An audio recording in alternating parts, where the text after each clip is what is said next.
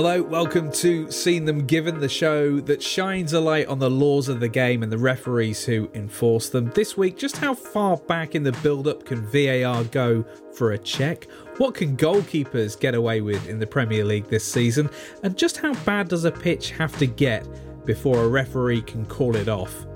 Does the scoreline impact that decision? I'm Mike McCarthy, a football journalist who witnessed the first ever goalless draw between Burnley and Norwich City this weekend. With me, a man who's been part of some actual football history, former FIFA referee and ex head of the PGMOL, Keith Hackett.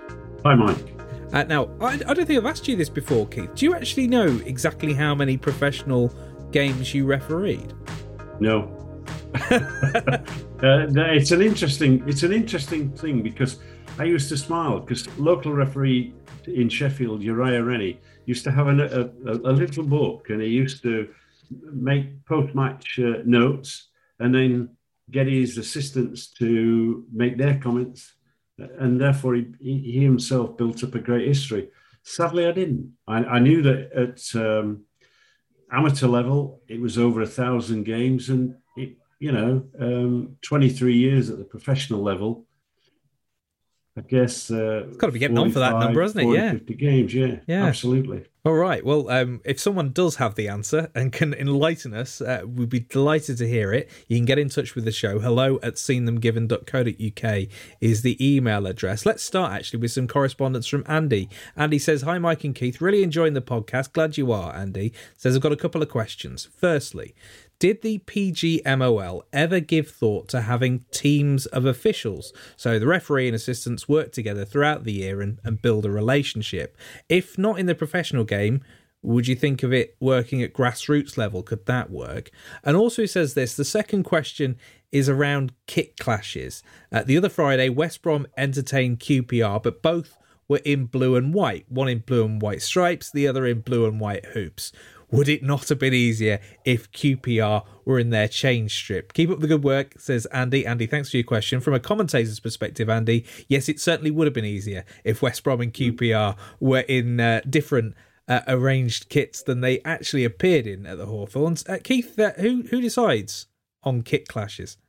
The referee ultimately, because it's within the laws of the game that in effect there should be five colours on the pitch that are easily distinguished, i.e., the two teams, the two goalkeepers, and the referee. In the Premier League, it's slightly different because uh, invariably, for commercial reasons, the Premier League get involved and it almost advise the referee the colours of the kits and the kit colour that the referee should be wearing. And I always smile because, you know, within the framework of refereeing, I think at the top level, we can have four or five colours, all approved by the FA and the PGMOL. But at grassroots level, I think we're allowed two. And I think to some degree that's, that does invoke at times problems when goalkeepers can go out and buy these sort of special kits with different colours and mosaics and all, all the sort of things we see. I think in that uh, West Brom game, I think it was a major error. You know, one of the things that from a playing point of view is you want instant recognition of a team colleague.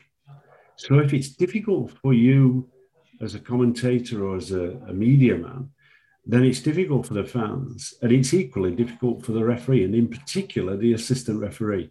So I think there was a big error here. Now, whether someone had forgotten to bring a second kit it has been known. It has happened, doesn't it? Yeah, it absolutely. Chelsea turning up at Coventry or something with the yeah w- without yeah. their kit? Well, I think there was one famous uh, one where David Elleray got involved. He was the match referee, and there was a clash of colours. And so one of the teams wore their shirts inside out. I guess the sponsors would not have been happy on that day. No. But, you know, I get a lot of correspondence from referees at grassroots level and people just saying, look, uh, I think it, this week, I think Anthony Taylor wore black and one of the goalkeepers was in black. And often we see the other colours that referees wear, yellow in particular, clashing with goalkeepers that are wearing yellow. So I think it, I think it just needs to be tidied up and uh, and sorted by the authorities.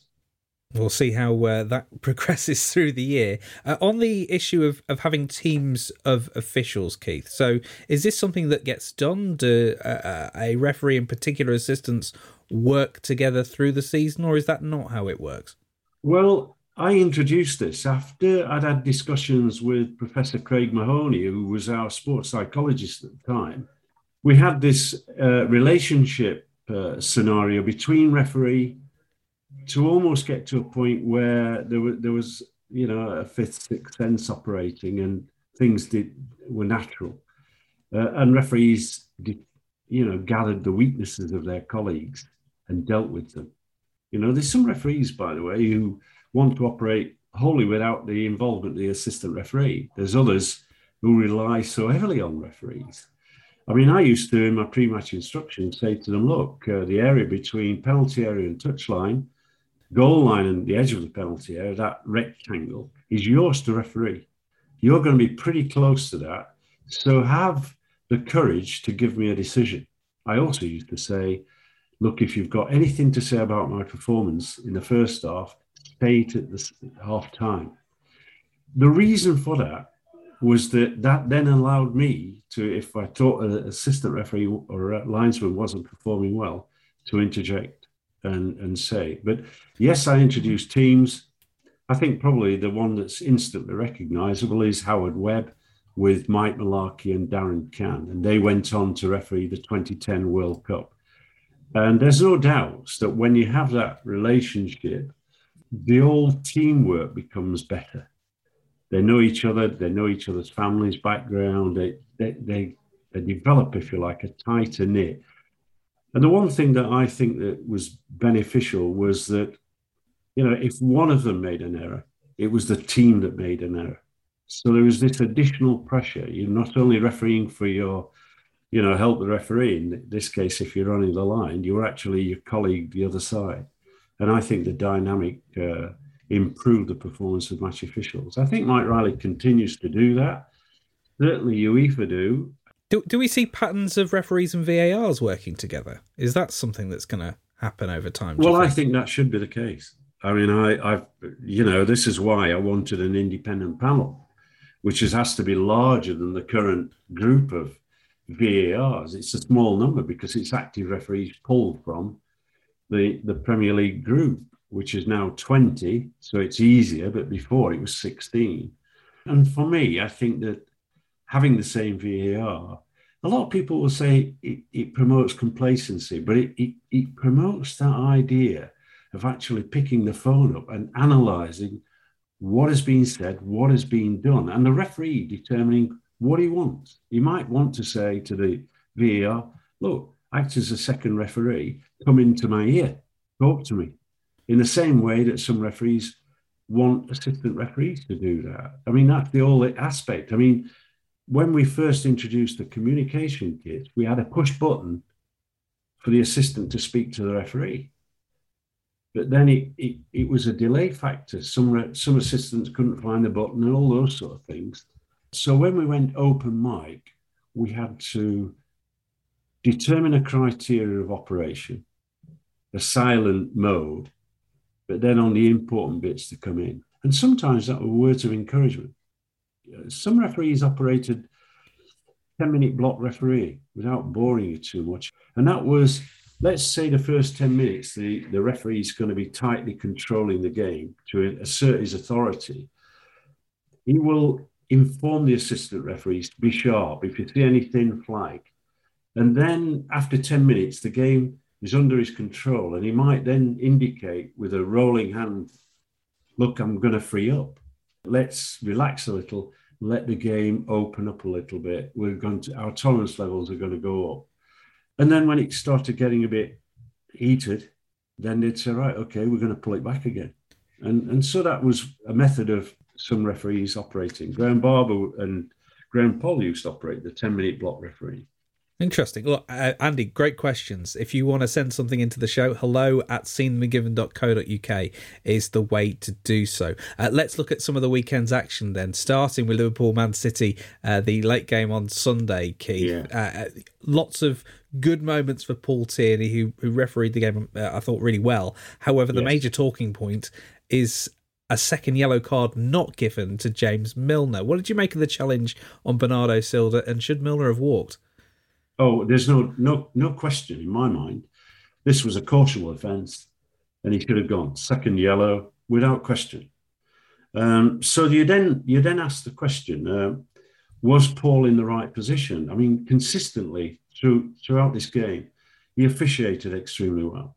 I mean, there's no question this was a this was a top class performance, but it just highlights the tightrope on which a Premier League referee operates, and that is he doesn't want a major error, and this is a major error.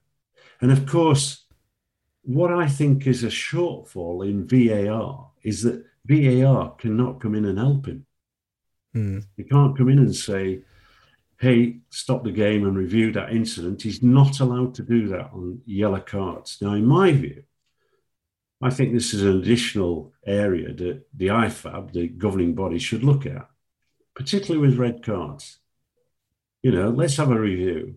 Let's make certain if, it, if that second yellow is an incorrect one, let us be able to review it. But we've talked before, haven't we, on this show about not being able to appeal yellow cards. So this is where it sits at the moment. No appeal operating at Premier League and Football League in relation to yellow cards. So I think that Paul will be disappointed.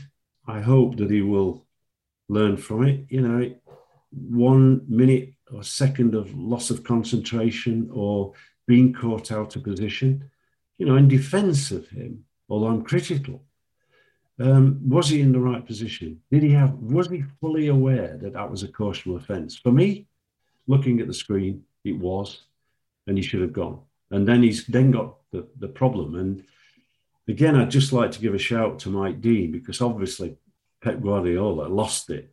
Mike Dean's face was a picture, wasn't he? it was amazing. and uh, he just took it. I mean, he was the massive sponge at the side in the in the technical area, saying, "I ain't going to react."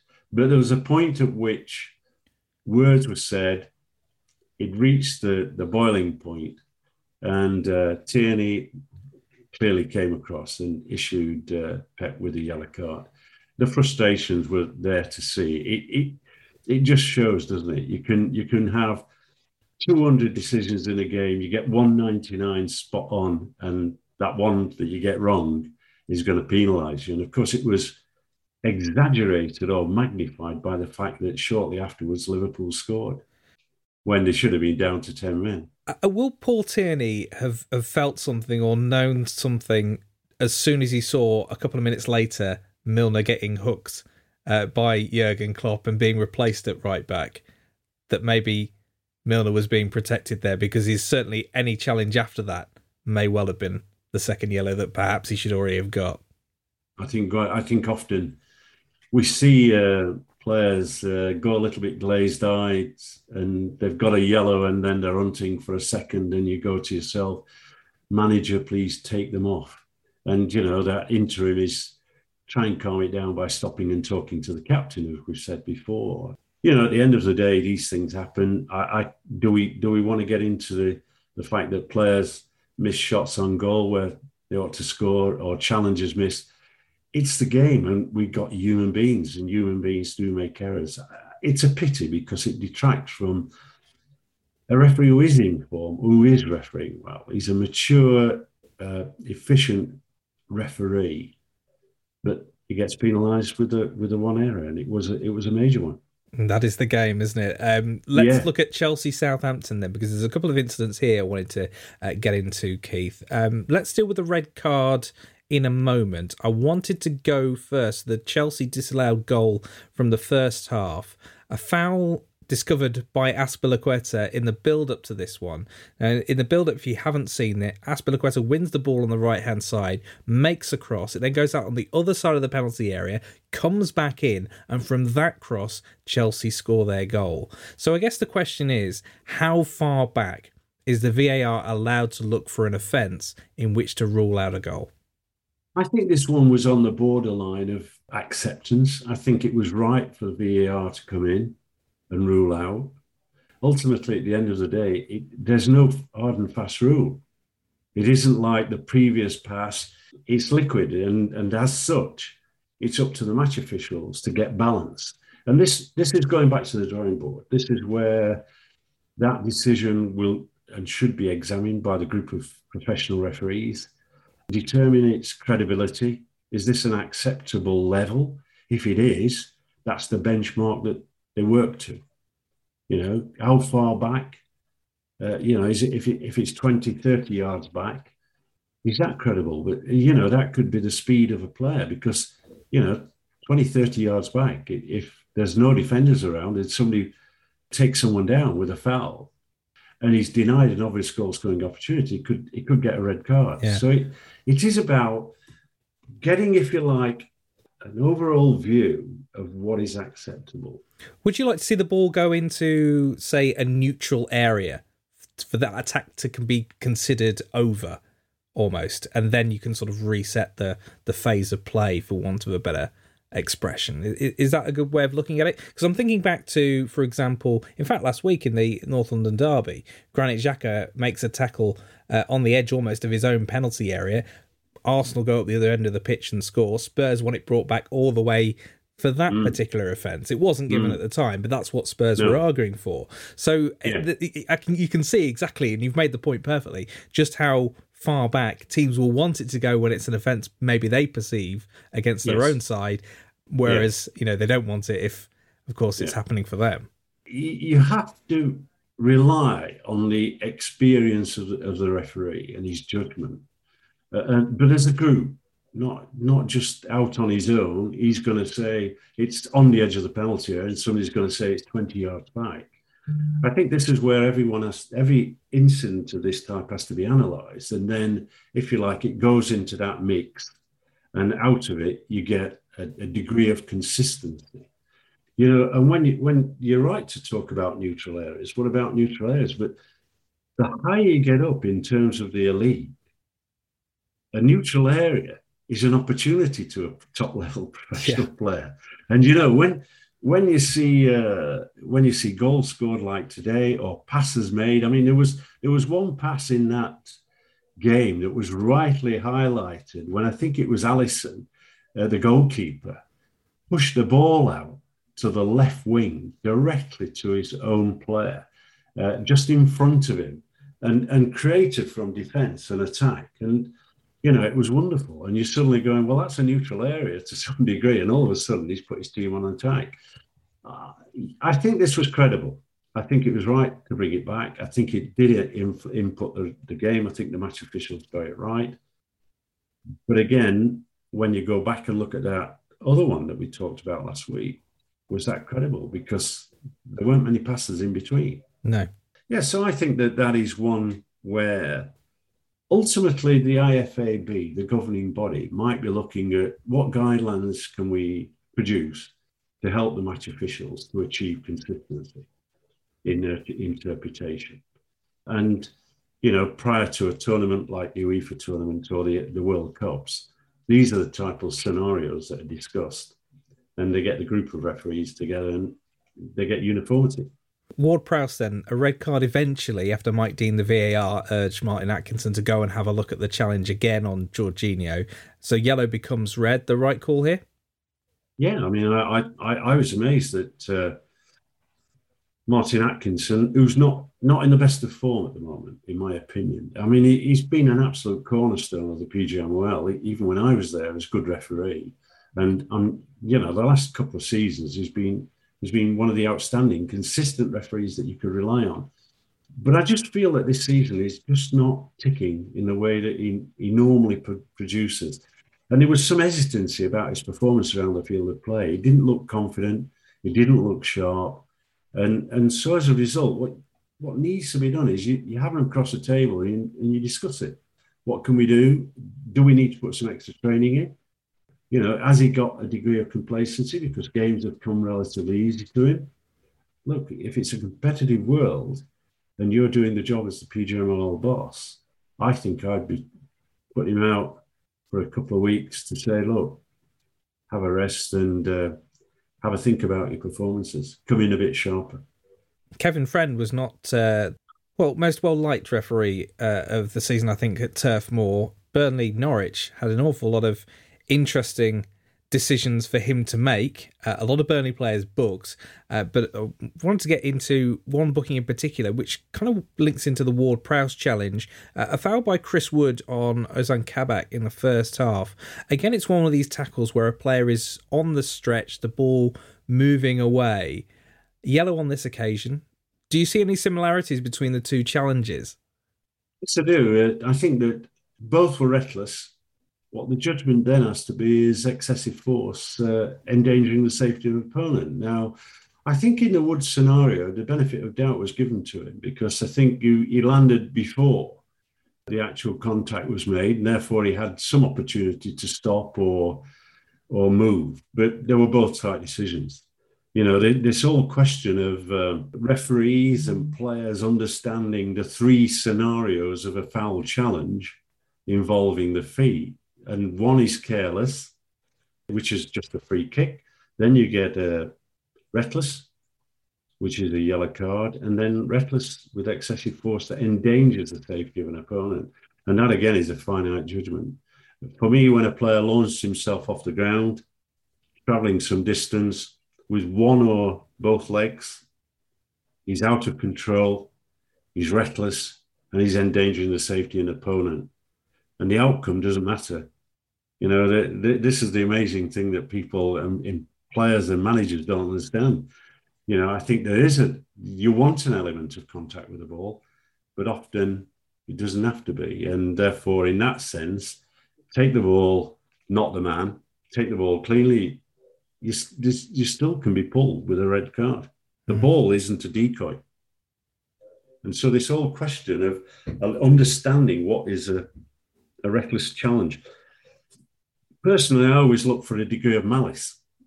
But then uh, players are very clever. They can hide that malice. They can look uh, as though they're not in any problems, but they know they know exactly what they're doing. So um, I think benefit in in situations where you as a referee consider it to be reckless, endangering the safety of an opponent. There's no benefit to the player. He has to go. Yeah, and, and a lot of penalty appeals for Burnley in this game. Uh, not all of them uh, shown on Match Today because not all of them were particularly uh, clear cut. However, there were a couple uh, that I want to get into here. Sean Dyche, who again complained that Burnley's record of getting penalties is horrendous. I haven't got the numbers in front of me, but he seems to think it's pretty bad. Um, Hanley on Vydra, where he appears to lean into the back of him, is one. But the big one for me, which Sean Dyche didn't complain about post match, is Tim Krul with a challenge on Vydra, where he just appears to punch him in the head. I, I, mean, that is nailed on.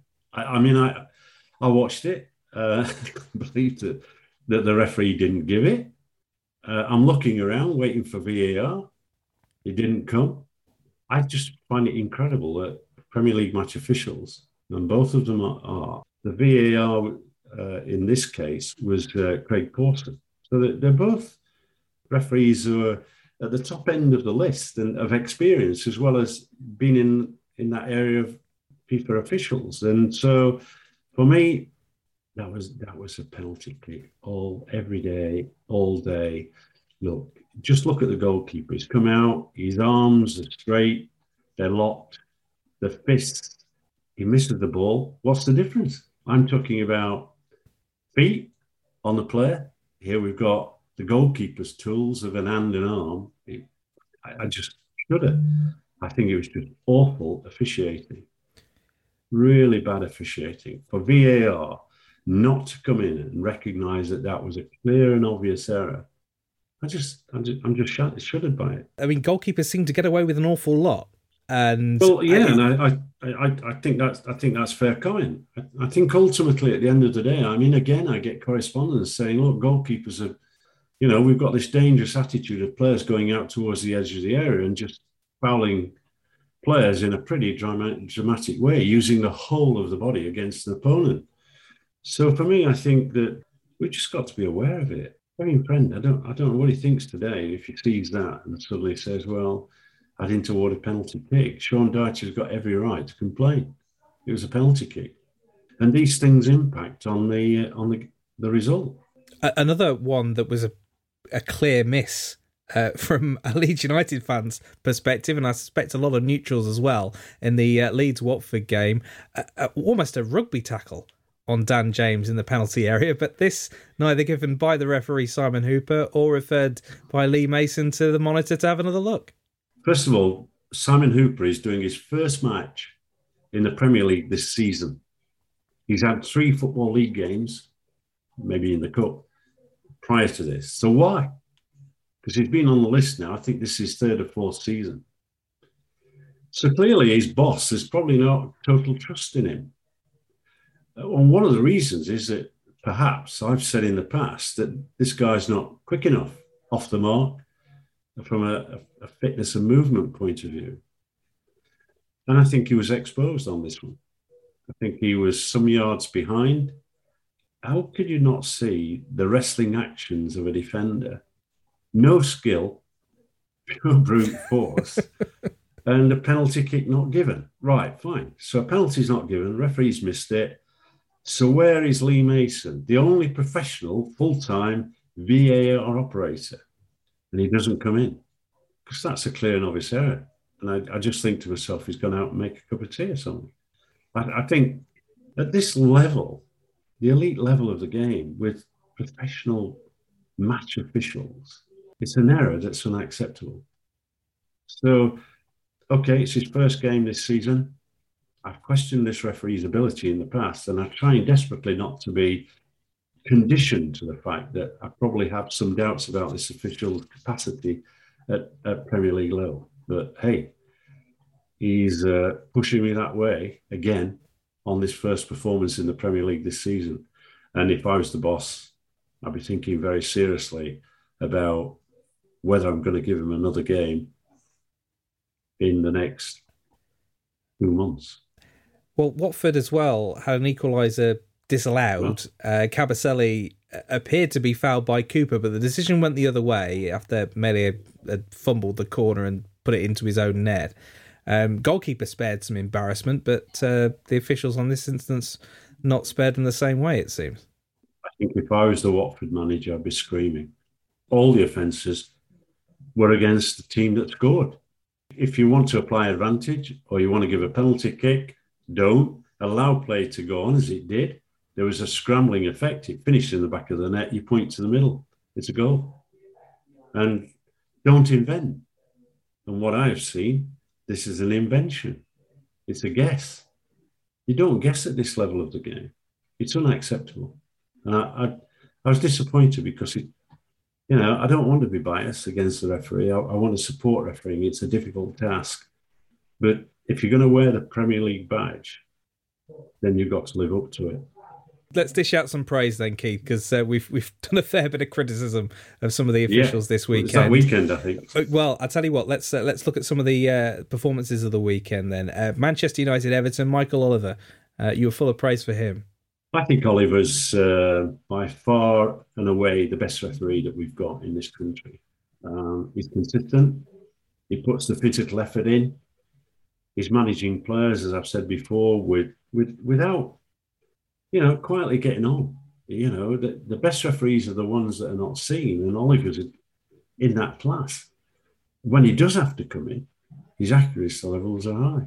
I think that when a player gives the referee that level of respect and he returns it, then I think this is the one area that he's really developed in the last uh, year and a half. And that is, I think he was a bit aloof, although I know him, he, he's not that, but he gave that impression. And I think that was a little bit of lacking in his own confidence. But trips out to Europe and he's, he's been getting some big games in Europe, like Anthony Taylor has. And I think they're benefiting from the, the workshops that they attend with UEFA, because clearly the management style is different. They are always going to re- appoint referees that are informed. The penalty of making an error in a European Cup game is that you're unlikely to get another game that season. That's how tough it is. And so, yeah, I think he managed the game fairly. He did he did a, a really good job. And I think the same for Anthony Taylor. I think he delivered in his game at Crystal Palace Leicester uh, Sunday afternoon. Again, another performance. A lot of physical effort, good man management, good quality decision making. They're the benchmark that the other referees have to reach. There was a sequence of play in that Crystal Palace Leicester game which I really enjoyed actually, and it was just a sequence around midfield where there was about three or four 50 50 challenges, full blooded, but both players going honestly for the ball. And on each time, the game was allowed to continue. It was allowed to develop, and Crystal Palace ended up having a chance, uh, you know, down down at one end, and they didn't score, so probably won't be noted by anyone else. But I just thought that was a really good piece of refereeing that allowed yeah. a game of football to develop. In both of them, I see a lot of confidence that I don't see in some of the other referees. In fairness to Tierney today, I think he he looked confident. You know, there's always this. Sadly, this claim it's it's Liverpool, so you're not going to send a Liverpool player off. Honestly, I've been there in the big games, and it's the other way. in order to maintain your own reputation, integrity, you know, sometimes those very tight calls go against the home team in order that you see and show and demonstrate that you're not biased or afraid of what's being said. In a big game like that, Tierney's concentration is good. Oliver's and, and Taylor's exactly the same. High levels of concentration, awareness, working and reading the game, understanding the players, the temperature of, of the game and the players' temperature, having the quiet word off the ball. I could see that taking place. I think that, you know, despite that incident involving Milner that will have upset a lot of people, I still think he came out with, with a good performance. And these are three top class referees. So when you come to the next set of fixtures, three out of the seven for me are nailed on. I've only got to find seven referees that can, that can get anywhere near that. I know that Mike Dean can get there because he was off the middle at the this weekend doing other jobs. So I and that's good to get a physical rest. I think for, for, for Mike Dean. So for me, they're setting the benchmark. Now, before we go, Keith, I wanted to tackle something from the EFL this weekend, and, and with the uh, weather changing as dramatically as it has in the last week or so, with the rain starting to pour down, we're going to get situations like this um, between now and the uh, the start of spring. Portsmouth Sunderland was an interesting one because there were claims uh, from the Sunderland manager that the game should have been called off. Now, we won't mention uh, the fact that Lee Johnson's side were 4 0 down at the time at Portsmouth when he wanted the game to be called. But it did look like there was a lot of water on the pitch. It was certainly commented yeah. upon. I just wanted to get into the, the, the state of a pitch and how bad it has to be, particularly during a game, for a referee to go, This is too much. We have to stop. I think, first of all, we have to understand that the, the, the first criteria is that if, if the pitch is dodgy, i.e., snow, whatever, then what you do is either you get two or three players, junior players that surround the club, and you ask them to take a ball out onto the pitch. And what you're looking for is that bounce of the ball. Is it plodding and stopping, or is it is there some movement when it's played forward? And so that, if you like, is the first line of approach. Inspect it. Then the clubs will have got a Met forecast, but what you do is you ask them to ring the Met to get an exact forecast of the rain. How long is it going to last? Is it going to stop? So you're preparing. You're then liaising with a with a football league or the Premier League in this case, uh, whatever football league, and you're saying, look, this is the state of the pitch. You know full well that if it's really dodgy, and remember uh, that sometimes the referee's called in at nine o'clock or seven o'clock in the morning to make that inspection. He delays as long as possible the outcome. But what he's doing is he's saying, where are the spectators coming from, distance and all that involved, in order to determine at what point have you got to make a decision, because that has to be an influence. Can you actually stop them coming in order to save them money and time and various other aspects? However, once you've given that red light to play, and you want to be in a position where you're going to play and you're going to get through the 90 minutes. But sometimes that plays against you. Now, what are the influences? As an example, I can tell you that I once was appointed to Newcastle Sunderland. The pitch was completely waterlogged. I was happy to call it off when I received a visit from the chief constable to advise me that there were 52,000 spectators in the streets of Newcastle. And if I call the game off, it would impact and give them major problems on a Sunday where their force was at a lower level than perhaps in the middle of the week or on a Saturday. So I liaised with the Football League and the, the game was going to go ahead. They said, fine, play it. Frankly, it was waterlogged, but we eventually got through it. So you see how sometimes it's not just the influence of the ground itself, it's other aspects. So, for example, in the local park, it suddenly gets really bad. You can just walk off. Come on, yeah. lads, we're coming off.